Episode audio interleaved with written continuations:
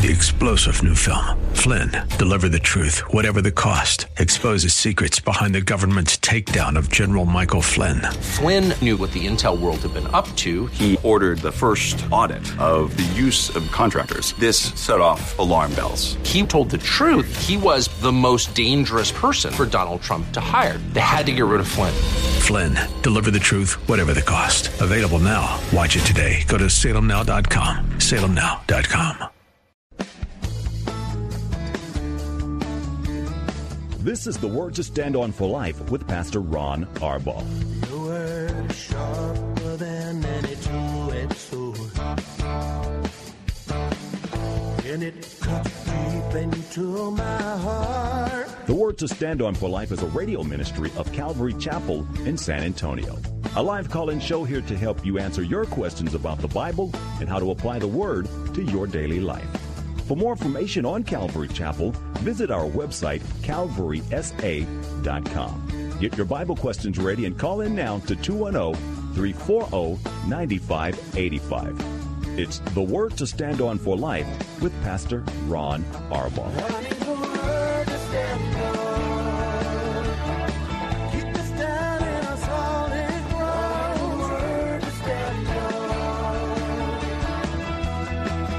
Welcome to the Tuesday program. I'm Pastor Ron Arbaugh from Calvary Chapel in San Antonio, Texas, and you're listening to the Word to Stand on for Life, a radio program dedicated to taking your phone calls and answering your questions, whatever's on your heart and mind, questions about the Bible, what we believe as Christians or why we believe it, uh, questions about passages of Scripture that are troubling to you or just difficult to understand, and maybe you're just going through something really tough. And we can give you some help directing you to the Word of God. We'll do whatever we can. Here are our phone numbers, 340-9585 for your live calls. That's 340-9585. You can also call toll-free at 877-630-KSLR. That's 630-5757. You can email questions to us by emailing questions at calvarysa.com. Uh, you can use the free Calvary Chapel mobile app and send questions uh, to us as well. If you're driving in your car, the safest way to call is to use the free KSLR mobile app. And you can just push the call now button and you'll be connected directly to the studio. Now, Tuesday, we usually go right to the questions, but I have something really cool that I want to read to you, sort of as a follow-up to the way I opened the program yesterday. Uh, I opened up with a letter from a lady in our church who'd served at kids camp uh, out in the scorpions and spiders and snake territory, and she said camping was way outside my comfort zone. And she just told the story, you remember, about how God sort of prodded her along the way. And the letter was about all of the blessings she would have missed had she not gone. Paul and I talk about this all the time. You know, the problem with Christians who don't really step out and serve the Lord is that we never know what we missed sort of like we're fat, dumb, and happy. You know, everything is okay, uh, but but we, we miss out on the things that God wants to bless us with. And she uh, alliterated those those blessings, and there were seven what she called kisses, and it was just an amazing uh, thing. And she said at the at the end, she said, uh, "I'm done saying no to God. I'm going to say yes every time I have the opportunity." Well, I read it on the air yesterday at the beginning of the program, and this is what I got when I got home from her. Pastor Ron, I was at home and turned on the radio program right where you were reading my email.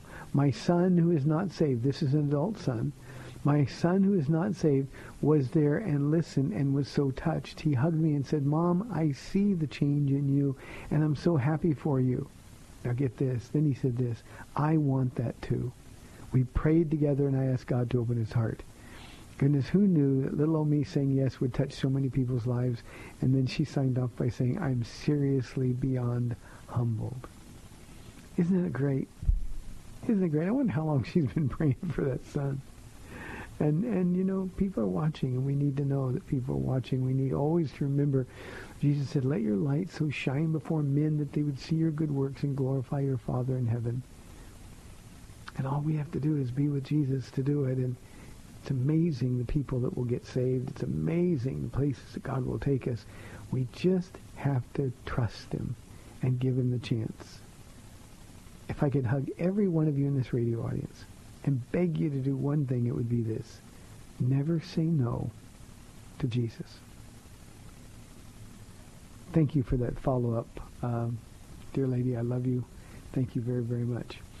Um, 340-9585. Let me start with a question from Richard. He says, Good afternoon, Pastor Ron. I'm an avid listener of your program. Thank you, Richard. I listen to you on the radio on my way home from work. Here's my question.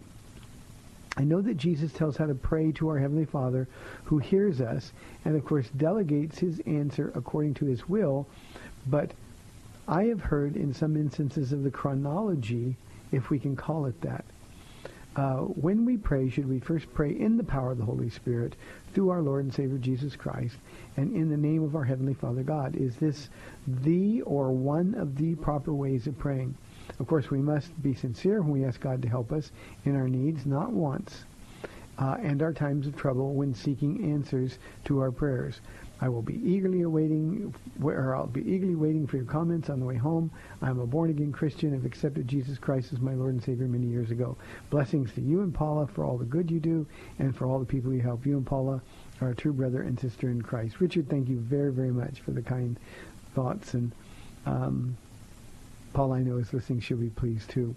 Uh, Richard, we make prayer way too difficult. First of all, we cannot pray in the power of the Holy Spirit unless we're praying through Jesus who gave us that power. That means our hearts have to be right with God. That means we have to confess our sins. It means that we have to be walking uh, with Jesus in the places that he's determined, seeking the will of God instead of our own will. Now, it's okay. Here's another key to prayer, Richard. It's okay to ask for things, but we have to do so gratefully. Paul says, with thanksgiving, make your request known to God. Paul also writes to the Ephesians that God will, is able to do above and beyond anything that we can ask or imagine. Now, Richard, I have a huge imagination. I ask for a lot of things. But the basis of all that is gratitude. If you're not praying from a position of gratitude, then you're not praying in the Holy Spirit, nor are you praying in the name of the Lord Jesus, even if you say, in Jesus' name, amen. You see, it's not a formula. There's no formula for prayer. And, and when we look for these prayers, there's no um, th- there's no shortcut. It's just being with Jesus. It's fellowship with Jesus. And I always like to tell people to to demystify uh, prayer a little bit. It's it's not a, a there's a not a way to do it. Uh, there's not a language that you have to, not even a place. Um, but Paul says to pray without ceasing, and that's to always constantly be in an attitude of prayer.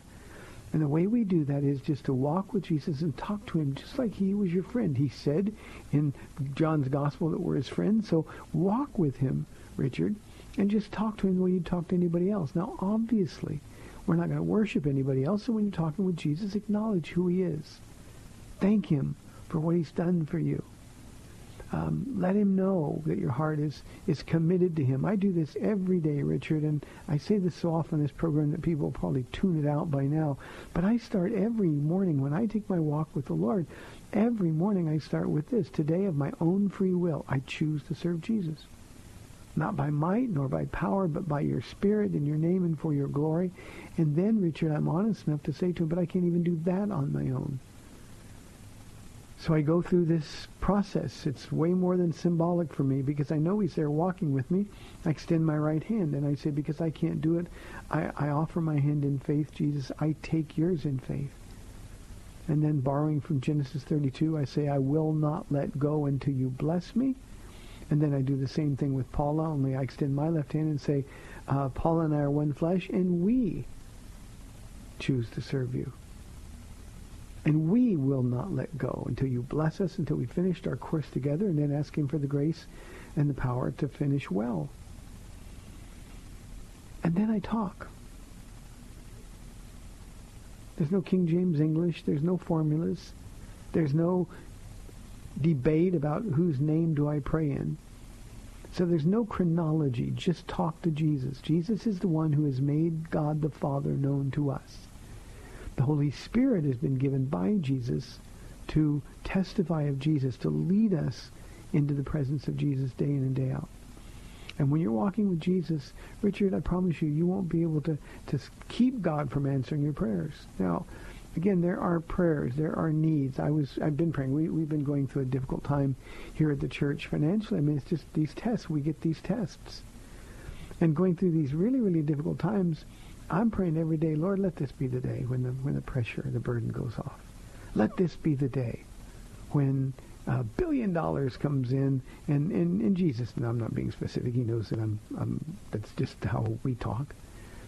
Um, and then I say, nevertheless, thy will, not my will be done. Now, honestly, I got to tell you, I put in several plugs for my will during that process.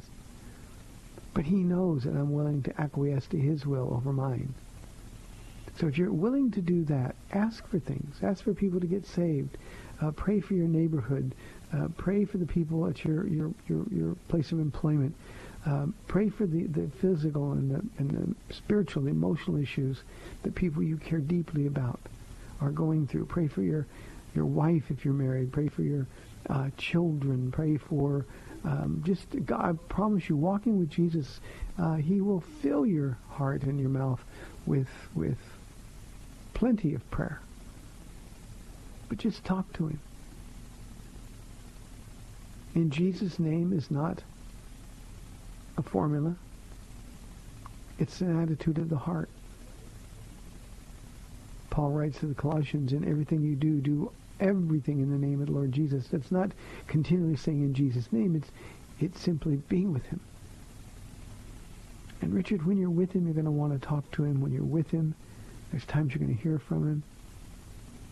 Before you walk with the Lord, open your Bible, spend some time hearing from the Holy Spirit through the Word of God. And let God begin to take your hand and lead you and guide you. And then prayer doesn't become something that's a burden. It becomes something that flows so naturally. I walk through my day, and, and, again, most of you know I'm visually impaired, so I don't see clearly at all. And so I'll look at somebody who just sort of reminds me of somebody else, and I'll start praying for that person. I'm praying for opportunities, whether it's a gym, walking on the street. I want opportunities to share Jesus. When you're with him and you're doing those things, believe me, Richard, you're going to get some prayers answered. And once you start getting prayers answered, and this is for everybody in this audience, once you start getting prayers answered, I promise you, you will turn into a prayer warrior. It's one of the great, great things about being a man or a woman who's committed to prayer.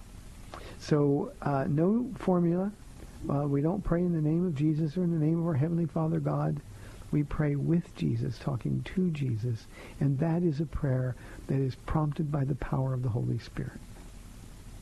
Hope that makes sense to you, Richard. Thank you very, very much for listening and for the question. 340-9585 for your live calls and questions. Here's one from our mobile app uh, from Nacho. In reading Acts 1, 23 to 26, I was wondering if there could be an application in today's church in casting lots, or is that a Jewish custom only? In Acts chapter 1, you remember what occasioned the, the casting of the lots was uh, Peter, inspired by the Spirit, not yet the Spirit having fallen upon him yet, that comes in Acts chapter 2, but certainly inspired by the Spirit, through the Word of God, realized that Judas was gone and he needed to be replaced. He quoted two separate Psalms. So we have to choose another and, and ask God to show uh, all the people who would be who, who would meet the qualifications. Uh, there were only two when it came down to it, and and Peter cast a lot. Proverbs says the, the, the lot is cast by man, but the decisions are from God. And when you cast a lot, the lot fell to a man named Matthias. So that was, and I, I taught on this just recently, uh, Nacho, that was the sort of the last official Old Testament dispensation act. It was the right thing to do. It was motivated by the Word of God. We certainly know that God was directing the steps. So when Matthias was chosen, uh, we go right to Acts chapter 2, and it opens with the Holy Spirit falling. So there's no need to cast lots. There's no need to look for omens or look for, for signs in the sky.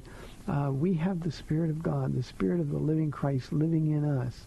And so there really is no application for us in the New Testament church.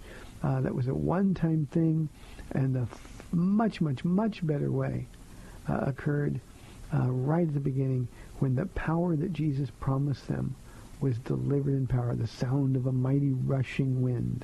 Not only the sound of a mighty rushing wind, but cloven tongues of fire looking uh, seated just above the heads of all the people upon whom the Spirit fell. And then, of course, the other sign was, um, I call it the Holy Spirit's grand entrance, it was people speaking in other tongues. So once he, the Holy Spirit, fell, Nacho, we didn't need any further um, lot casting or sign watching or or fleecing or anything like that. We need his word, his spirit, and a thriving relationship with Jesus. Thank you for the question. 340-9585. Here is Jasmine from our email inbox. If a married couple separates with the full intention of divorcing on non-biblical grounds, and in that period of separation they start dating others, would that be considered living in a lifestyle of sin? And in and of itself, is separation sin? Uh, somebody, uh, Jasmine, who is um, still married legally, uh, is sinning when they begin dating somebody else. They're sinning when they're flirting with somebody else. They're sinning uh, when they make those phone calls or exchange those texts or emails. So yes, it is. A married person is unavailable, period. You're not free, if you're still married, to go find somebody else. I'll trump that a little bit, make it even a little bit more difficult. If you divorce because of the hardness of your heart and on non-biblical grounds, God gives you the, the, the, the right to divorce, and not the right, but he permits it. He gives you permission. But, but you're not free to marry, so you shouldn't then date. It's that simple. If you divorce, the Bible says you have to stay unmarried. Now, we don't practice that in our church culture, but it'd be a lot better if we did because it'd be second and third divorces that would never have to happen. So if you're going to divorce, count the cost. That's the whole point of this. If you're going to divorce, if you're going to separate, uh, and you don't have biblical grounds, then you're really a slave to, to being single. And if you choose to walk out from under the guidelines that God's Word gives us, then you're, you're living in rebellion against God. How could he possibly bless a future relationship? So these are really, really important things. Now, Jasmine, I want to be very clear. This is such a common thing. People divorce because they're tired. They divorce because they're just fed up with their spouse, uh, or they just decide it's not going to work. And divorce is so simple now. And then they run right into a relationship. They've been in church. They're Christians, and and the pastors will marry them.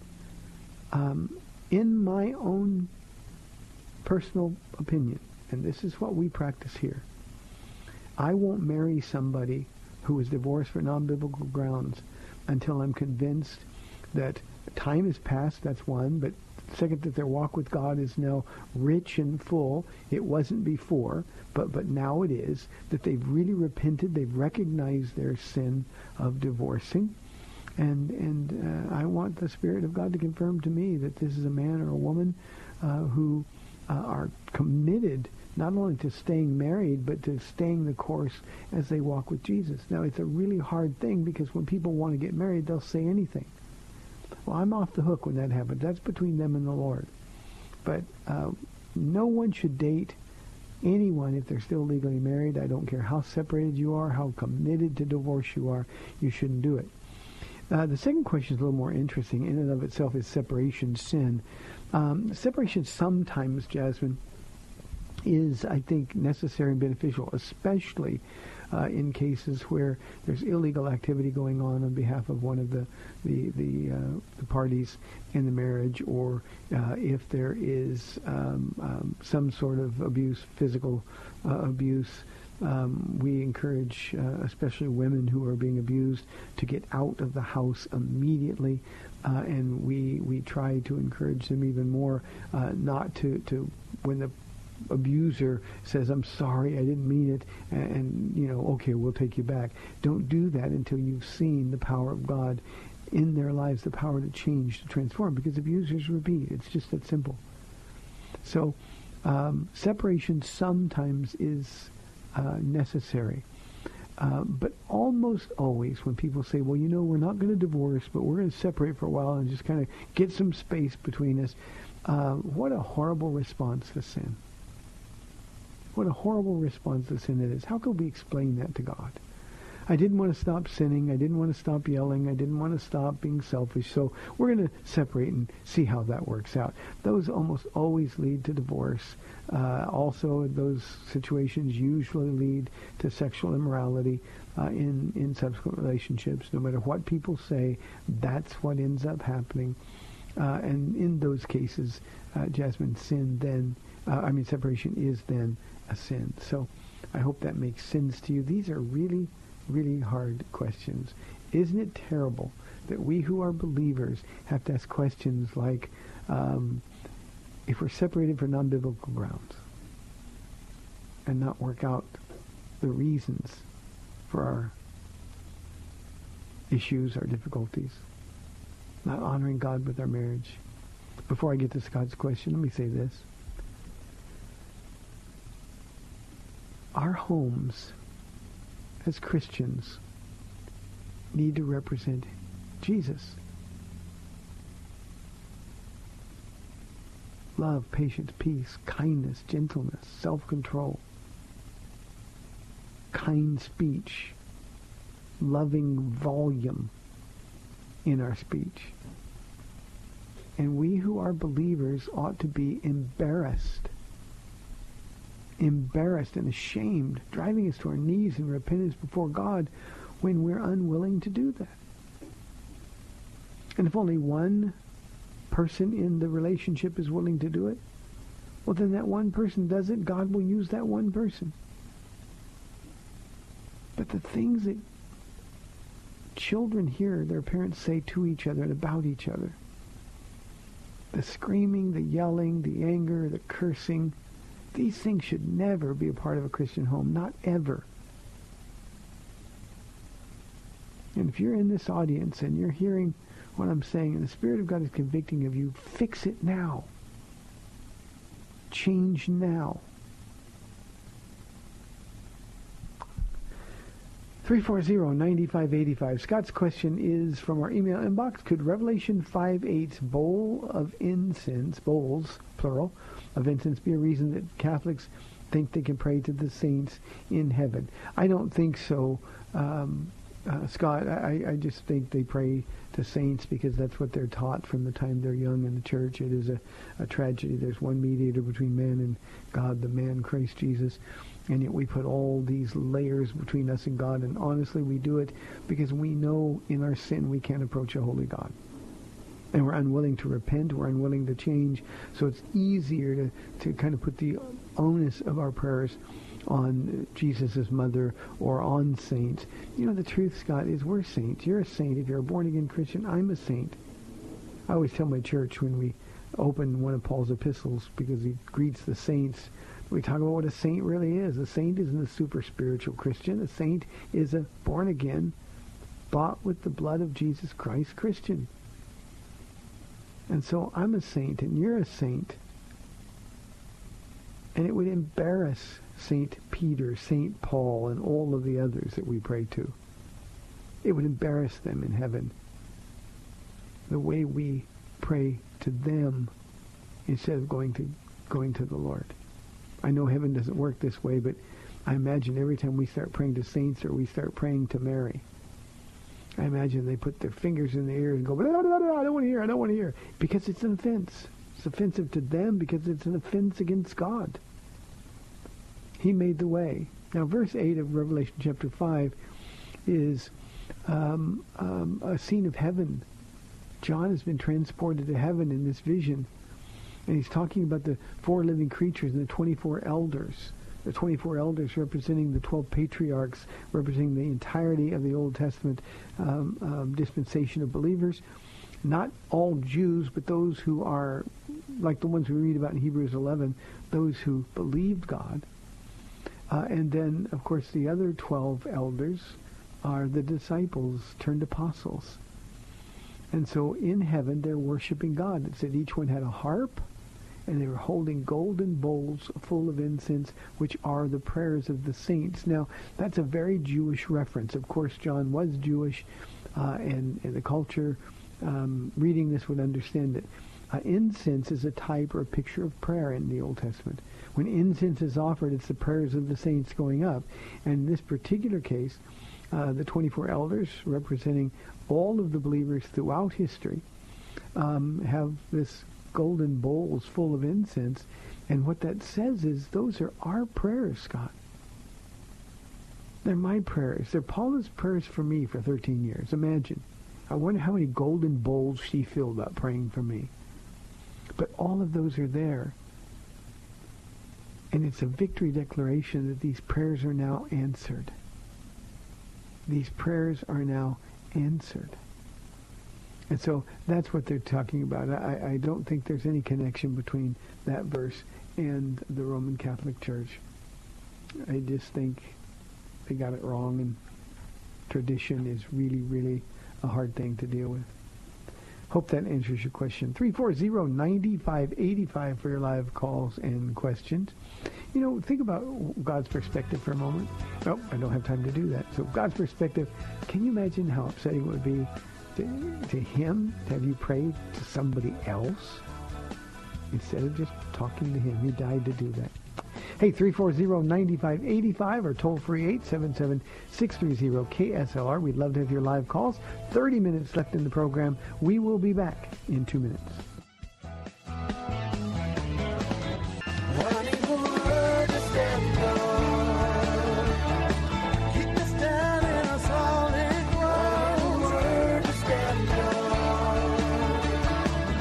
Back to the Word to Stand On for Life. We're taking your calls at 340-9585 or toll free 877-630 KSLR. Now, here's Pastor Ron Arbaugh.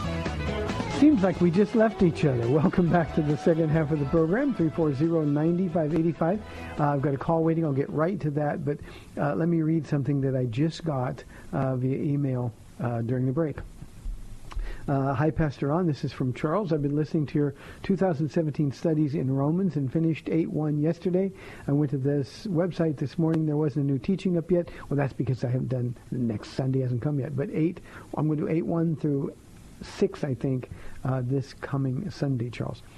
Um, as I was logging out, I saw the Sweet Summer Devotions. I'd heard you speak about it on the radio, but quite honestly, I had no interest or desire to ever listen for some reason, and then he writes in parentheses, I think we all know the reason. For some reason, I clicked on Holly McPherson and began listening. Wow. I was bowled over. What a heartwarming, eye-opening, tear-jerking testimony. For all you big, tough guys out there, I encourage you to listen. Your hearts will truly be touched. Um, Charles, thank you for that. Um, I, I, was intended to listen to it today, and I didn't have the chance. I'll do it tomorrow.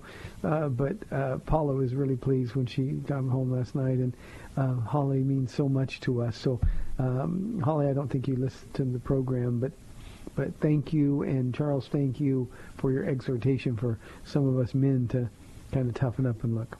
Let's go to Nigel on line one. Nigel, thanks for calling. You're on the air. Hi. Yes, thank you, Pastor Ron. Uh, yes, sorry. I'm. Uh, my question is regarding Genesis. Um, okay. In Genesis four, uh, after Cain killed Abel, uh, God says, uh, "You know, I'm going to put this mark on you, so that anyone who sees it uh, will know." Um, I, I can't actually. I can't remember if it's to not kill you or to or to harm you or whatever. Um, yes. But my my question was really regarding who who is anyone at this time uh, if all we're hearing about is is Cain and Abel, and then uh, Cain knew, said Cain knew his wife and and also settled in the land of Nod, and and all of these things uh, seem like there's this already pre-established society that Adam and Eve kind of stumbled out upon once they left the garden. Yeah, uh, I, can I can answer that, Nigel. Thank you very very much. I, I think the, the problem is we read it as though it's uh, chronological with no time gaps. Um, but but by the time, for example, that um, Adam and Eve fell, uh, we don't know how long that was. We don't know uh, how um, how long Cain and Abel had been alive. There's no details on that. It is widely thought by a whole bunch of biblical scholars that by the time Cain killed Abel, they were both over a hundred years old. Now imagine in a nearly pristine um, um, culture, uh, an environment rather, imagine how quickly the, the earth could populate. So if, if it was 100 years or 150 years, uh, people would have been uh, married, married. They would marry um, sisters. They'd marry cousins. Remember, there's no law against it. Uh, the curse hadn't taken full effect yet, so there wasn't any genetic damage done or anything like that. They were just told to be fruitful and multiply, and so they, they that's what they did, and, and that's why you find so many people um, marrying um, um, Abraham, for instance, um, going to, to family members uh, for a son for his or for a wife for his son for Isaac. So we see all these things, but there's no chronology, and there's a lot of of, um, of time gaps in that situation. So um, the fact that Cain went out from the Lord's presence, uh, he just went to where there were other people, and people would have been spreading all over. I was reading uh, just this week, um, Nigel, that that um, um, the Earth population at the time of the flood. Remember, people were living for a very, very, very long time um, over 900 years in many cases. Uh, the population of Earth could have been as high as 8 billion people. 8 billion people. So there was a lot of people out there. Uh, and and the gaps just aren't being filled in in terms of the time and the sequence between them. So uh, Cain was driven out. He would have had to go away. He went to where other people were. Uh, and and you're right that God promised to mark him so that if anyone killed Cain, the person who killed him would suffer vengeance seven times over. Uh, Cain is is famous for his line, "My punishment is more than I can bear." You know, God warned him, and he sinned anyway. In fact, he, he murdered his brother, and he was unwilling to accept the consequences. And that's sort of been the pattern of life uh, for the rest of the the history of our world. People sin we don't want to accept the consequences. We sort of blame God, and that's exactly what Cain did. And, and even so, God spared Cain.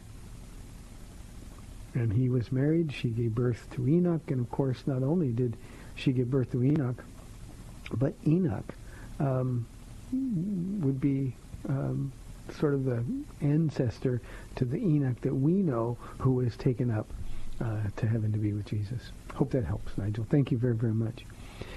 340-9585. Here's a question from Rich from our mobile app. Does demon possession still exist today? And do you think that there are some who may have issues with demonic influence or misdiagnosis having mental health issues? Rich, I really, really do. And yes, demon possession still exists today um, uh, in some parts of the world. Um, you can go and see demon-possessed people everywhere. In our country, not so much, although demon possession still exists here. But in the West, where there's so much light, um, Jesus is everywhere. Everybody hears about Jesus. Um, demon possession isn't the, the kind of problem it was uh, in biblical days, nor is it the kind of problem that it is in other countries. However, having said that, uh, Paula and I have done ministry in nursing homes, and we've encountered demon possession there. I've seen the tiniest, I want to be kind, I don't know what other word to use, decrepit old woman demonstrate supernatural power. Paula just touched her and Paula got sick um, in a nursing home ministry that we did.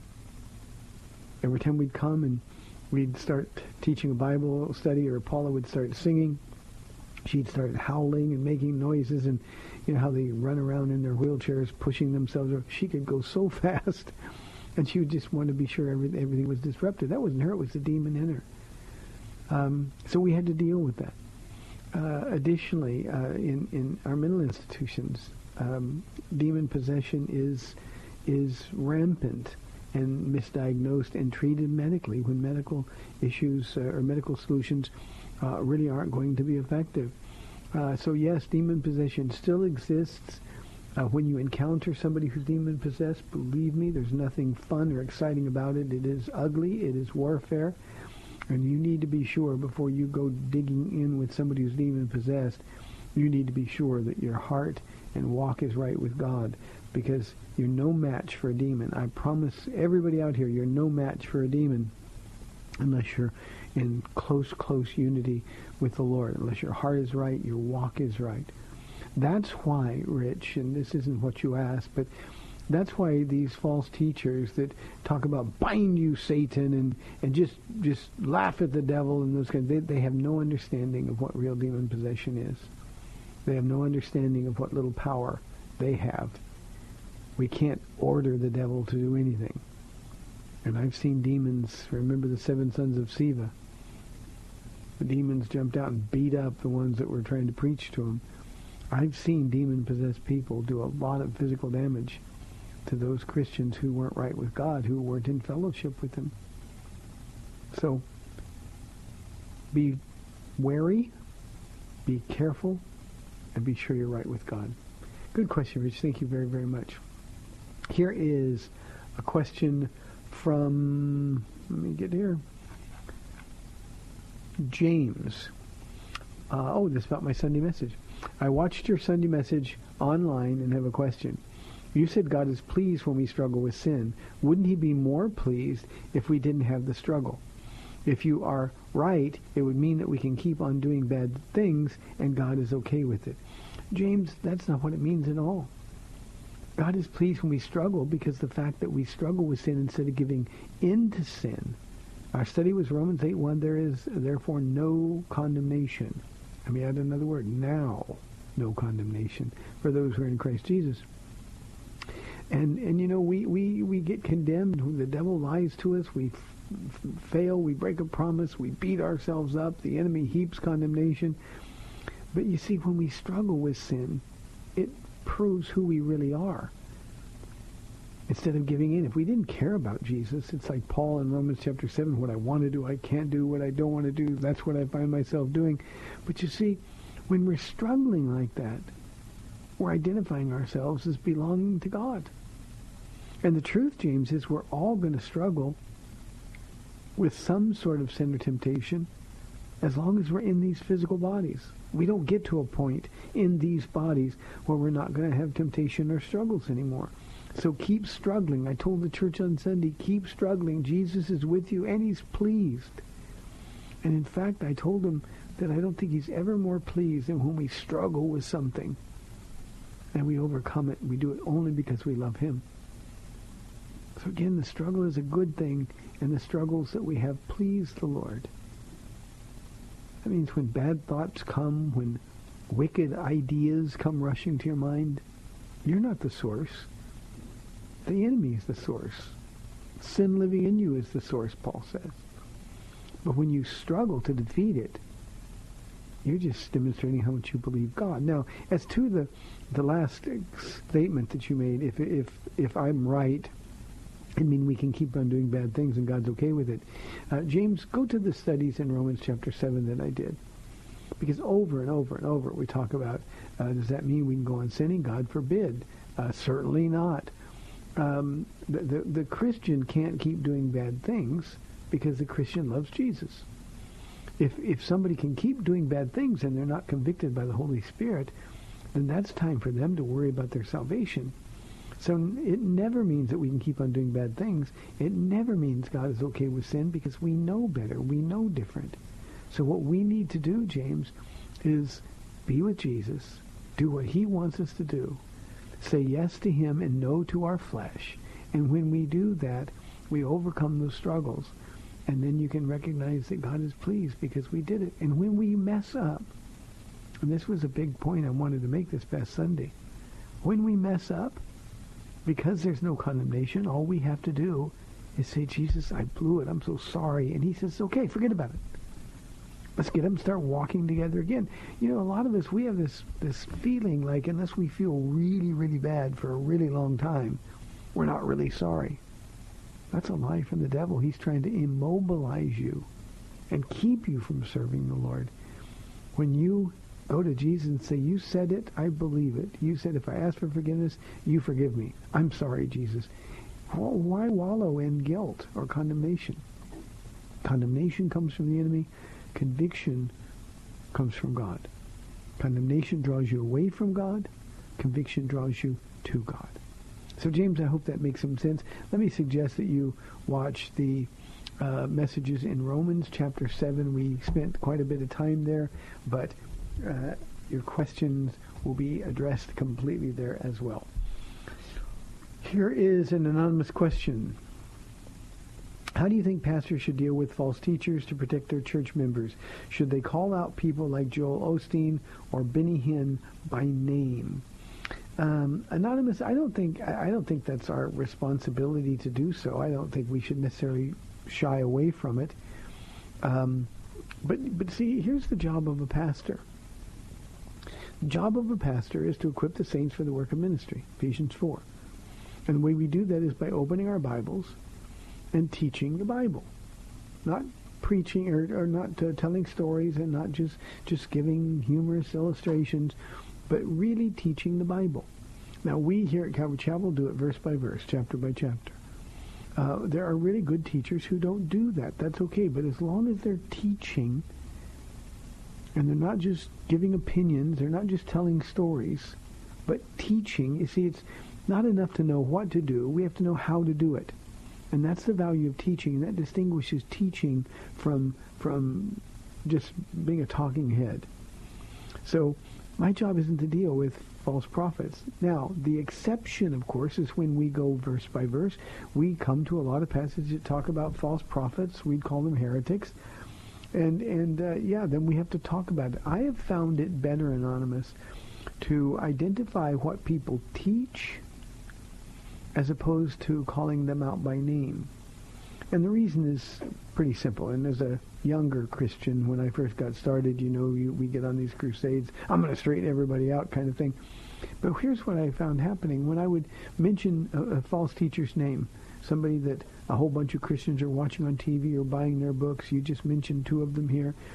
When, when I mention my name, it, people stop listening because it hurts their feelings. Well, I like him. He's good. I thought he was fine type of thing. Why is Pastor Ron talking bad about another Christian? So instead of calling people out by name, I've found it far more effective to talk about the false teaching, and there's plenty of opportunities to do so uh, when you're going verse by verse through the Bible. And then I can say this false teaching is very popular now, and they can make the connection in their own heads, and I'm equipping them for the next time they listen to that false teacher. Uh, just last week, we had a, uh, a caller, a, a, nice lady who's a regular listener to the program, who asked about Joel Osteen because she likes him because he's nice. And I had to be very direct and say, I'm sure he's nice. I personally think he's probably saved. But here's what I can tell you for sure. He's not teaching a Christian message. In fact, it's antithetical to the Christian message. So uh, I don't think we should call them out. I, I don't think sensationalism or inflaming people is the answer. I think instructing them. And I spend the overwhelming majority of my time, Anonymous, on instructing people in the right doctrines of our beautiful Bibles. Thanks a lot. Let's go to Mason County, Texas, and talk with Ron on line one. Ron, thanks for calling. You're on the air. Well, I appreciate that. I'm, I'm uh, your demon discussion with the previous caller. What brought this up in Jude when they're talking about uh, even Michelangelo when they were fight when the devil and Michelangelo was arguing over Moses' body. Uh, he's talking about being pretty cautious about the devil there. And will you explain to me what what's actually going on there when they're arguing over Moses' body? Yeah, I can do that. Thank you, uh, Ron. I appreciate it very, very much. Uh, when Michael the archangel uh, was disputing with uh, with the devil over Moses' body, Moses, we know, died. God buried him. It says. Uh, instantly, the, the, the devil tried to um, take control of Moses' body because what he knew would happen based on Israel's history and, and how they so revered Moses that they would keep his body and they would worship it. They would set up a shrine to Moses and they would embalm him necessarily if that if they if they had the means to do it. But whatever they do, but they would set up the shrine and Moses would become a stumbling block instead of a, a figurehead. And um, spiritually speaking, um, Michael the archangel and Lucifer, uh, we know him as Satan, are equals uh, opposites. In other words, they're equal in power. Um, probably the two most powerful angels ever created by God. Uh, and so when uh, the devil wanted Moses' body, uh, God dispatched Michael, who is also called Israel's prince or Israel's protector uh, throughout the Old Testament. Um, um, Michael was sent uh, on a mission from God to make sure that that uh, the devil couldn't get his body. Michael prevailed, of course, and nobody has ever found, nor will they ever find Moses' body. Uh, the reason, in part, is we're going to see him again uh, in at the beginning of the Great Tribulation. He's one of the two witnesses uh, from Revelation chapter 11. Um, but but they disputed over the body. Uh, Michael won. He always wins because he's on God's side. So Michael and Satan are equal opposites. One is perfect love, the other is perfect evil.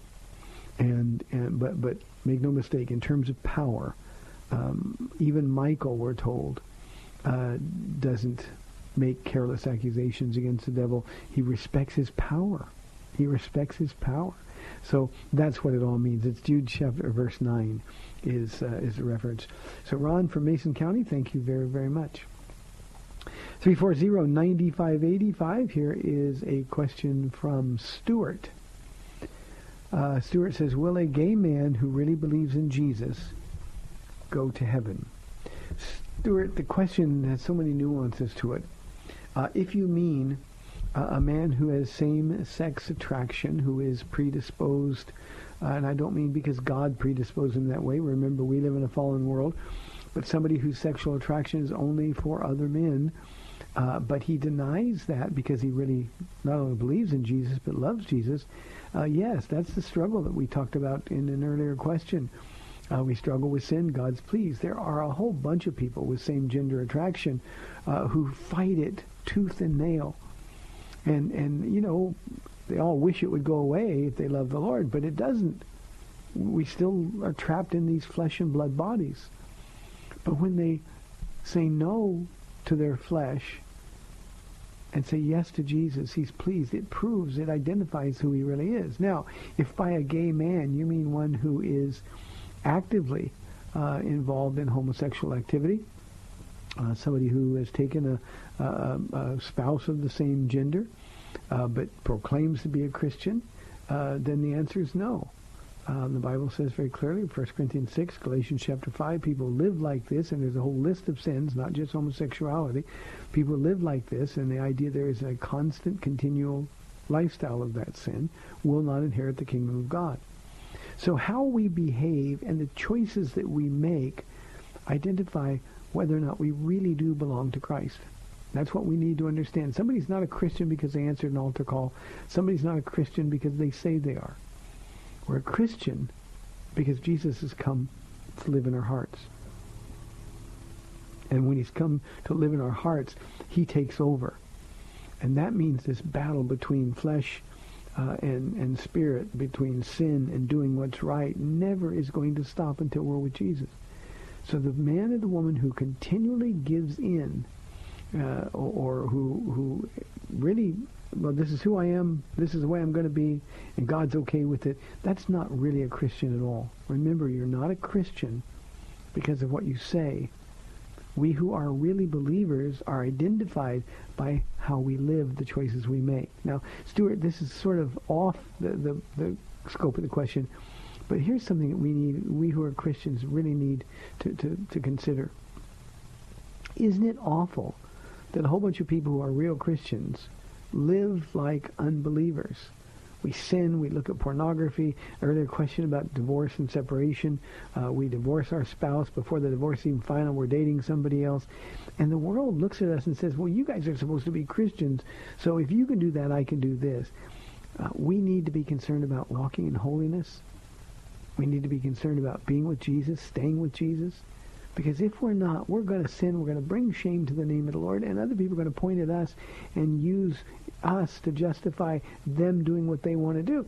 And you know, nowadays, as tragic as this is, there are churches professing to be Christian who actually approve of and affirm homosexual behavior.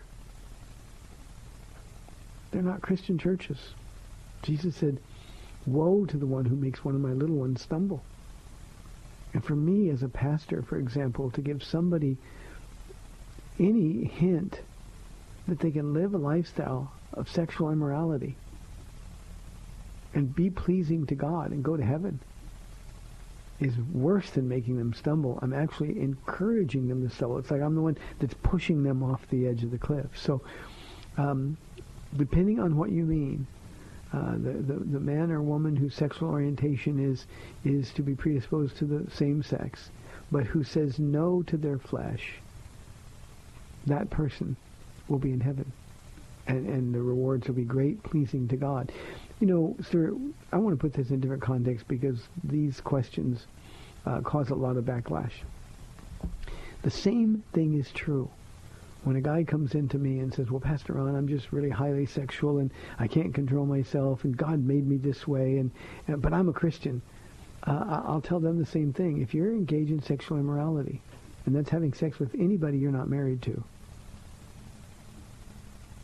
then you're not a Christian if you can do that without being convicted. Anybody can look at me and say, well, I can do drugs, I can smoke marijuana, I can be a drunk, um, and they tell me they're Christian and say, wait a minute, that, that's, that's not what the Bible says. And we'd rather have false hope than no hope at all. The problem is that false hope kills. No hope at least drives us to a place where at least I hope hope is available. I just want people to be honest. So, tough question. Stuart, this is a question that we're going to have to deal with over and over and over and over. And we do. Hey, thanks for tuning in today. Uh, let me suggest again to all of you listening to uh, Holly McPherson's Sweet Summer Devotion from last night, Charles's recommendation, I'm grateful for. May the Lord bless you and keep you. I'm Pastor Ron Arbaugh from Calvary Chapel in San Antonio, Texas. Lord willing, I'll be back tomorrow at 4 o'clock. See you then.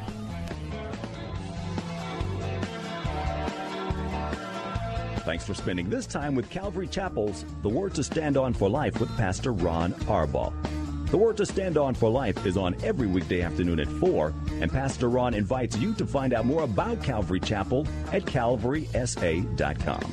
The Word to Stand On for Life was sponsored by Calvary Chapel of San Antonio.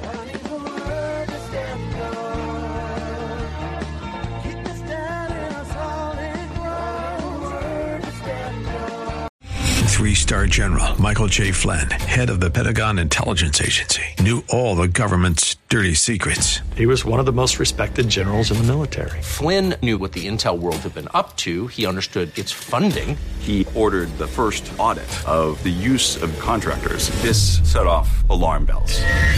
The explosive new documentary, Flynn, Deliver the Truth, Whatever the Cost, uncovers the facts behind this scandal. Flynn told the truth. He was the most dangerous person for Donald Trump to hire. I find out the worst enemy that I'm going to face in my life is right here in America. They took my assessment and they wanted me to change it. And I was like, I'm not changing it. They had to get rid of Flynn. With in depth interviews, archival footage, and never before seen personal records of the man behind the headlines. I just felt like I was drowning. Flynn, deliver the truth, whatever the cost. Available now. Watch it today. Go to salemnow.com. Salemnow.com.